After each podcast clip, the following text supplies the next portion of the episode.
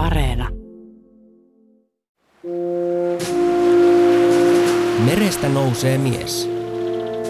Muukalainen ilmestyy kuin tyhjästä, kauniin ja kaukaisen saaren valkealle hiekkarannalle keskellä tyyntä valtamerta. Saarelle aiemmin tulleet valkoiset ihmiset olivat opettaneet paikalliselle väelle, että Jumalan poika, vapahtaja, tulee joskus saapumaan takaisin ihmisten keskuuteen.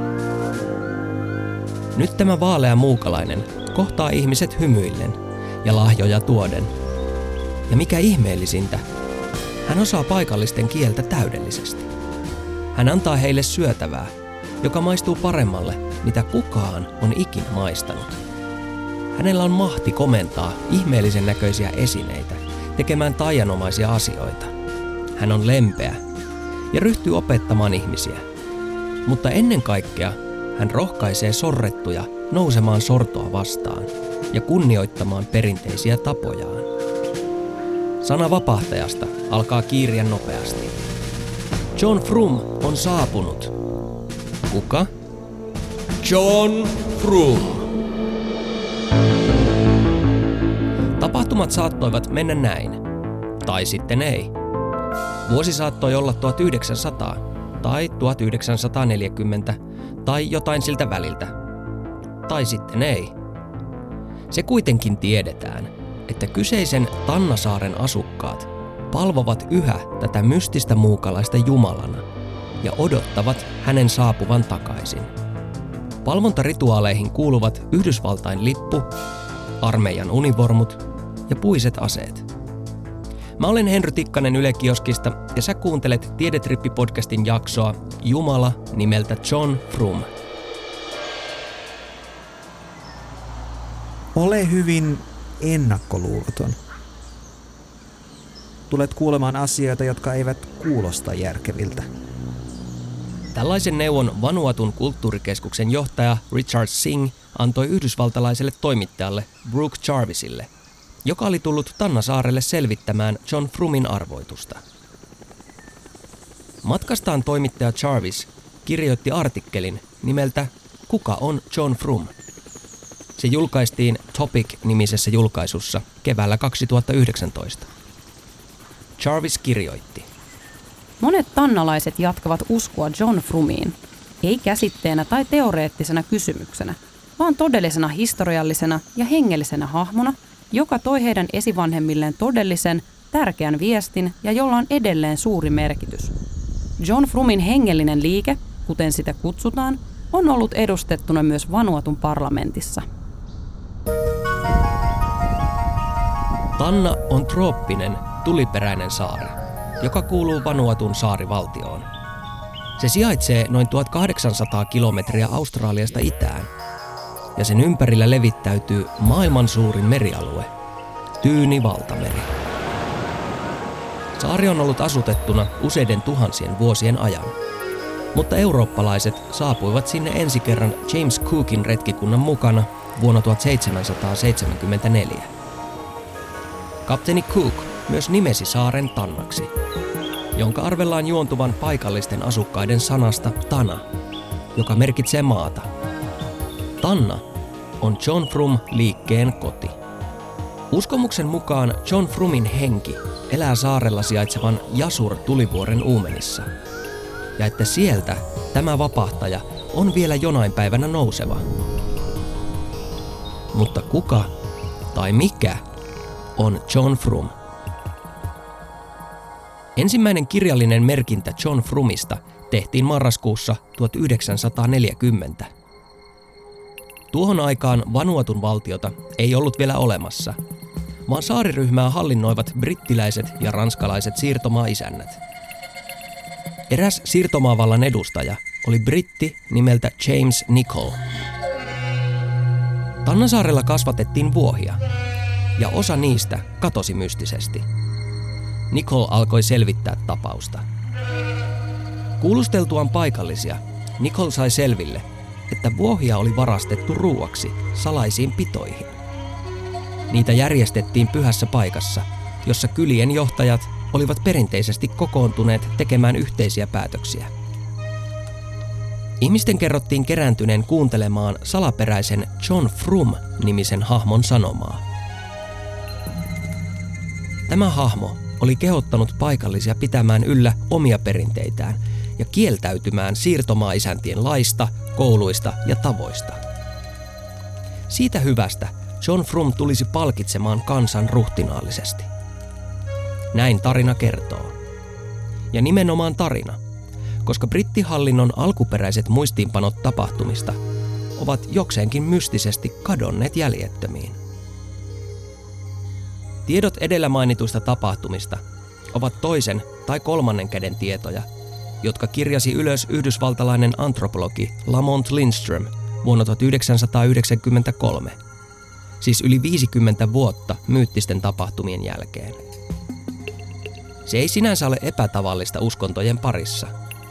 Esimerkiksi tarinat Jeesuksen elämästä, teoista ja kuolemasta kirjoitettiin vuosikymmeniä jälkeenpäin. John Frum-liike liitetään usein niin kutsuttuun rahtikultti-ilmiöön. Kuvittele, että kotisi viereen laskeutuu avaruusalus. Aluksesta astuu ulos muukalaisia, jotka tervehtivät sinua ystävällisesti. Saat heiltä ihmeellistä teknologiaa ja esineitä, joita kenelläkään muulla ei ole. Opit asioita, joita kukaan muu ei osaa. Mutta sitten eräänä päivänä, ilman mitään selitystä, nämä ystävällismieliset muukalaiset vain astuvat alukseensa ja lähtevät pois, vieden salaisuutensa mukanaan. Jäljelle jää vain kysymyksiä ilman vastauksia ja kaipuu niiden löytämiseen, kuten X-Files-sarjan agentti Fox Mulderilla. Suurin piirtein tällaisen kokemuksen eteen monet ihmiset joutuivat Melanesiassa toisen maailmansodan aikana. Yhdysvallat kävi sotaa Japania vastaan, ja tätä tarkoitusta varten amerikkalaiset perustivat useille Tyynenmeren saarille väliaikaisia tukikohtia ja lentokenttiä.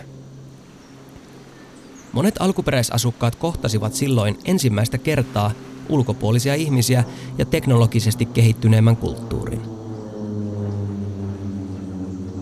Lentokoneet ja muut laitteet olivat heille kuin edellä mainittua avaruusolentojen teknologiaa.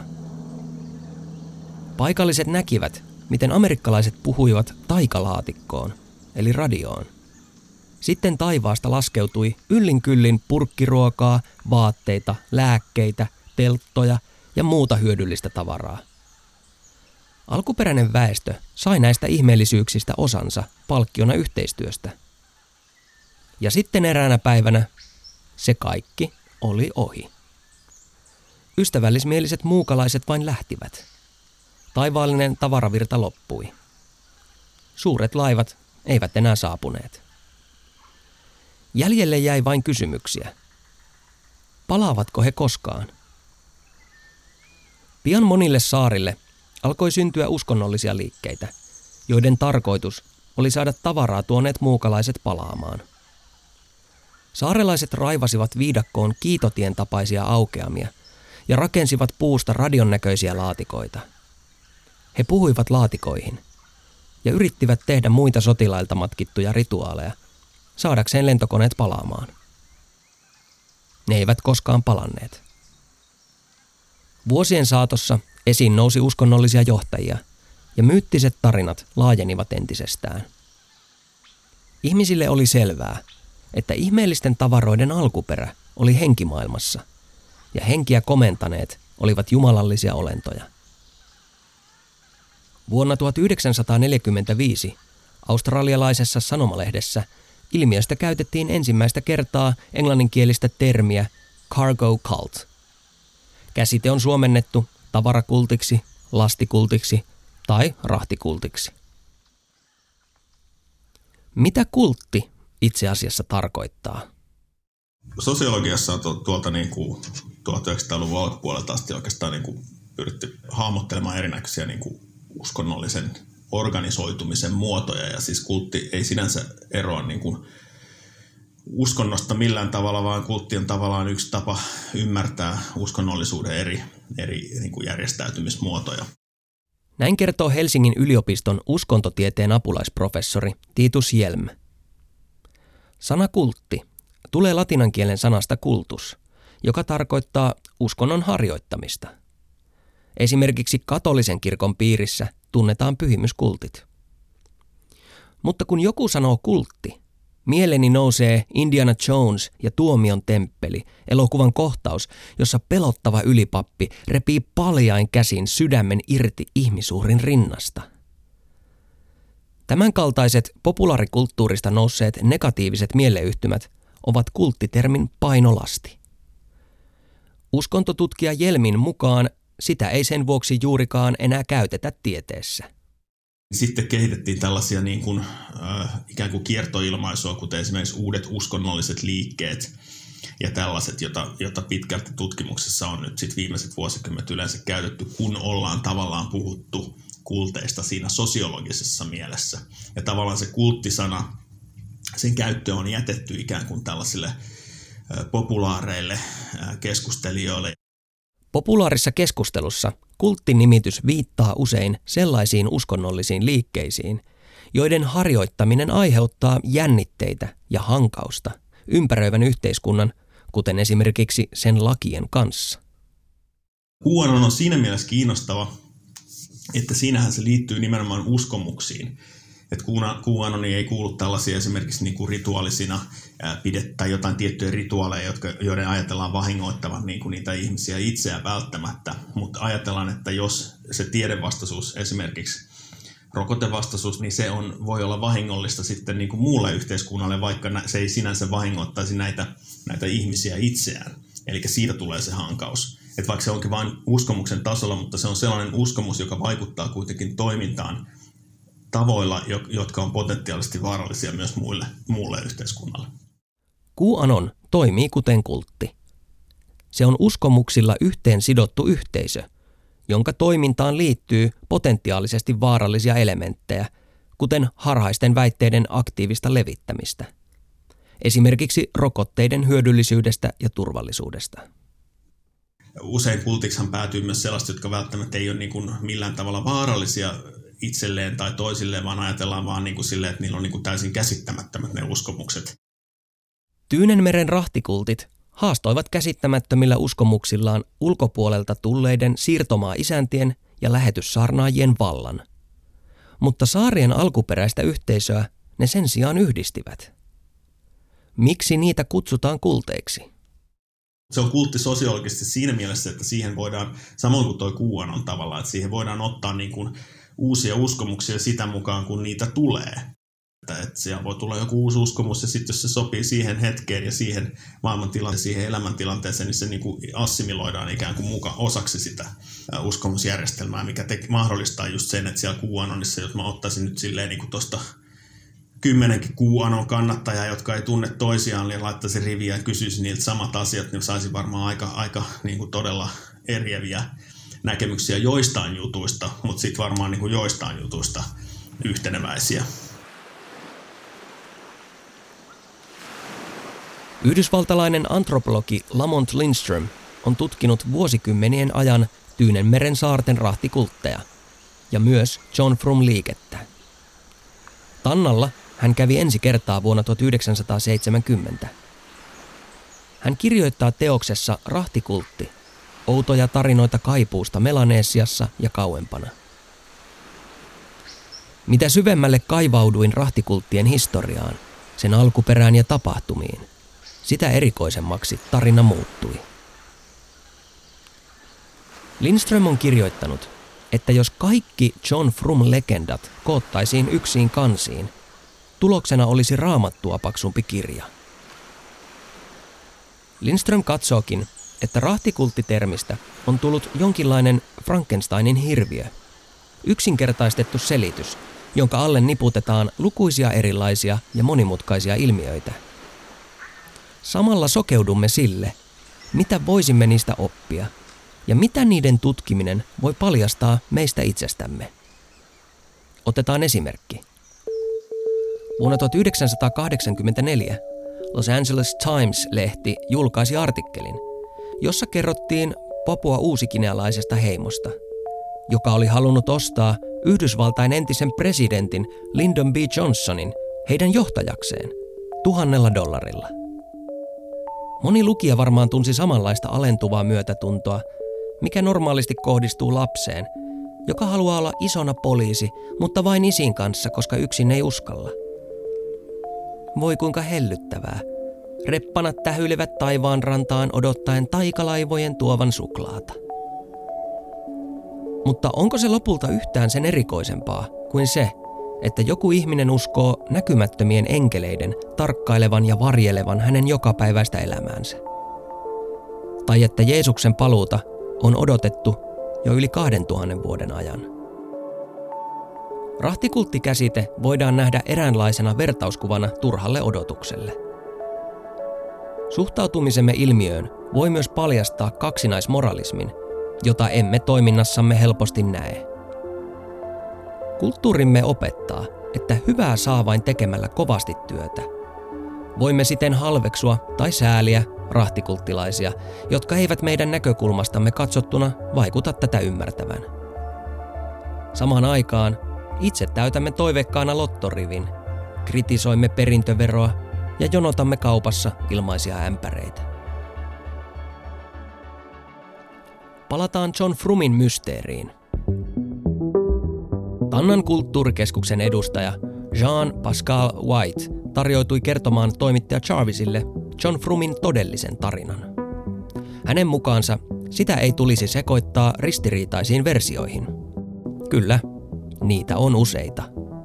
Itse asiassa myös profeettoja on useita, ja John Frumin eri lahkot ovat ottaneet yhteen myös väkivaltaisesti. Tämä versio menee kuitenkin näin. Ennen ulkopuolisten saapumista Tannan asukkaat asuivat rauhassa, hoitivat viljelmiään ja kuuntelivat henkiä. Toisin sanoen, he elivät omien tapojensa mukaan. Heidän kulttuurinsa kuului muun muassa tietyllä tavalla muotoiltuja kiviä, joiden uskottiin olevan yhteydessä luontoon. Sitten 1800-luvun loppupuolella kristilliset lähetyssaarnaajat saapuivat. He rikkoivat pyhät kivet ja pakottivat paikalliset ihmiset muuttamaan tapansa ja jopa kylien paikkoja. Heidän käskettiin seurata uutta Jumalaa ja vanhat perinteet tuli hylätä. Kaikki muuttui. Se, miten kyliä hallittiin, se, miten ihmiset menivät naimisiin ja se, miten lapset tulivat täysi-ikäisiksi. Tätä aikakautta, 1900-luvun alkua, kutsutaan Tannassa yhä ajaksi jolloin lähetyssaarnaajat aloittivat suuren sotkun. Sitten yllättäen, vuonna 1939, vihreä mies ilmestyi. Vihreä viittaa tässä yhteydessä miehen vaatetuksen väriin. Mainittakoon, että Yhdysvaltain armeijan sotilaan puku on usein vihreä. Tämä mies esitteli itsensä nimellä John from America, eli John Amerikasta, mikä oli outoa, koska mies kuulemma osasi puhua paikallista kieltä täydellisesti. Ja hänellä oli kyky tulla ja ilmestyä mielensä mukaan. Tuon ajan ihmisille oli selvää, että vaikka mies näytti ihmiseltä, hän oli todellisuudessa henki. John Frum. John kehotti ihmisiä lopettamaan lähetyssaarnaajien tottelemisen ja omaksumaan perinteiset tapansa uudelleen. Hän kutsui päälliköt koolle ja pyysi heitä kertomaan hänelle toiveensa, jotka toteutuisivat, mikäli he kuuntelisivat häntä. Yksi päällikkö pyysi rahaa, toinen kuorma-autoa, kolmas jääkaappia, neljäs toivoi onnea liiketoiminnassa, viides pyysi viisautta ja niin edelleen. Ja tarinan mukaan John Frum todella toteutti nämä toiveet, mutta odottamattomalla tavalla. Rahaa pyytänyt päällikkö oli kotoisin saaren länsiosasta, minne myöhemmin kohosi Tannan suurin kaupunki nimeltä Lenakel. Viisautta pyytäneen päällikön kaikilla lapsenlapsilla on puolestaan nyt maisterin tutkinnot. Onnea liiketoimintaan toivoneen päällikön jälkeläisistä tuli liikemiehiä ja naisia. Sitä tarina ei kerro, mitä jääkaappia pyytänyt sai. Todennäköisesti hänen jälkeläisillään on nykyään jääkaapit. Ainoa pyyntö, mihin John ei vastannut mitään, oli erään päällikön toive siitä, että John Frum tulisi takaisin. Sitten John Frum katosi. Tannasaarella on uskomus, että hetki, jolloin John Frum palaa, on helmikuun 15. päivä. Se onkin tannalaisten suuri juhlapäivä joka vuosi. Rituaaleihin kuuluu sotilasparaatin jäljitelmä, jossa 40 nuorta miestä marssii vihreissä asepuvuissa kantaen pampukivääreitä olallaan. Univormut on saatu lahjoituksena Yhdysvalloista. Mutta John Frum-liikkeen alkuaikoina miehet vain kirjoittivat paljaaseen rintaansa kirjaimet USA.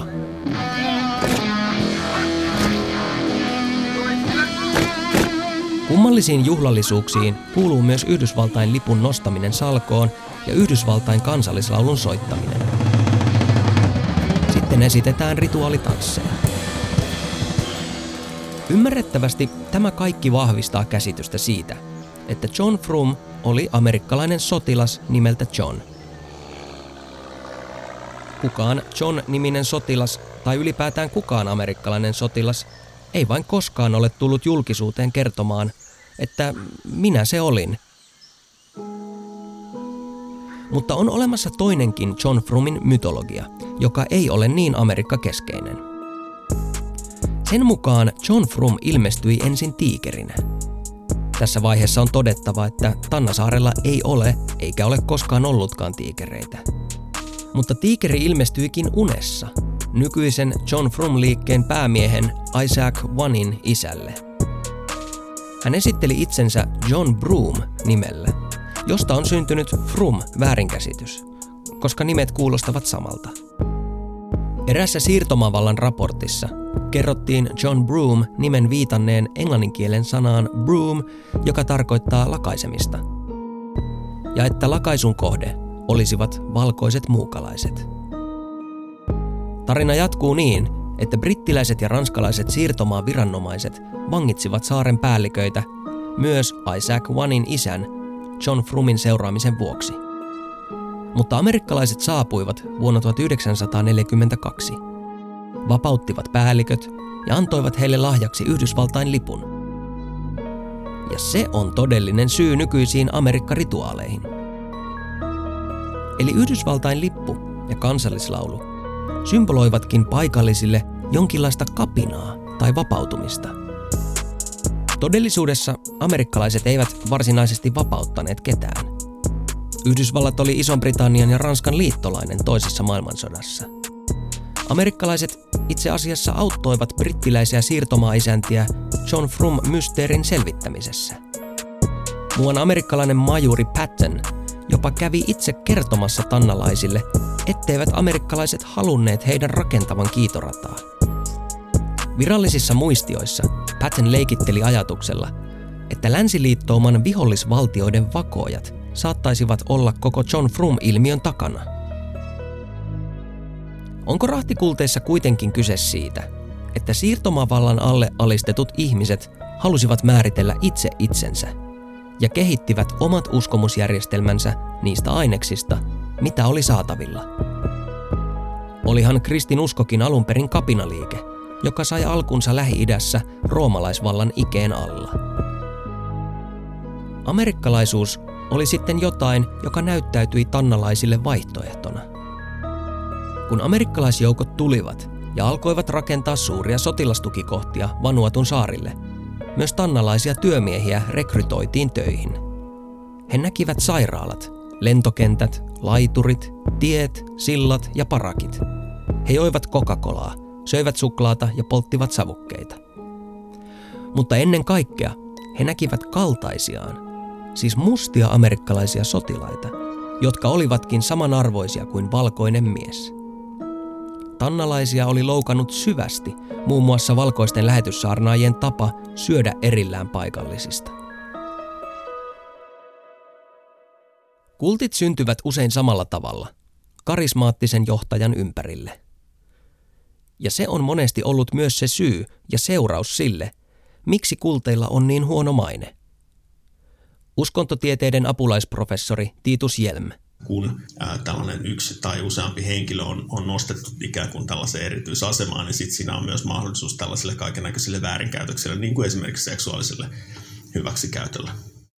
Tuo rehko järkyttävä esimerkki on yhdysvaltalainen Nexium-kultti, jonka keskushahmo Keith Raniere tuomittiin vuonna 2020 120 vuoden vankeusrangaistukseen, muun muassa seksuaalisesta hyväksikäytöstä, kiristyksestä, pakkotyöstä, ihmiskaupasta ja lapsipornon hallussapidosta.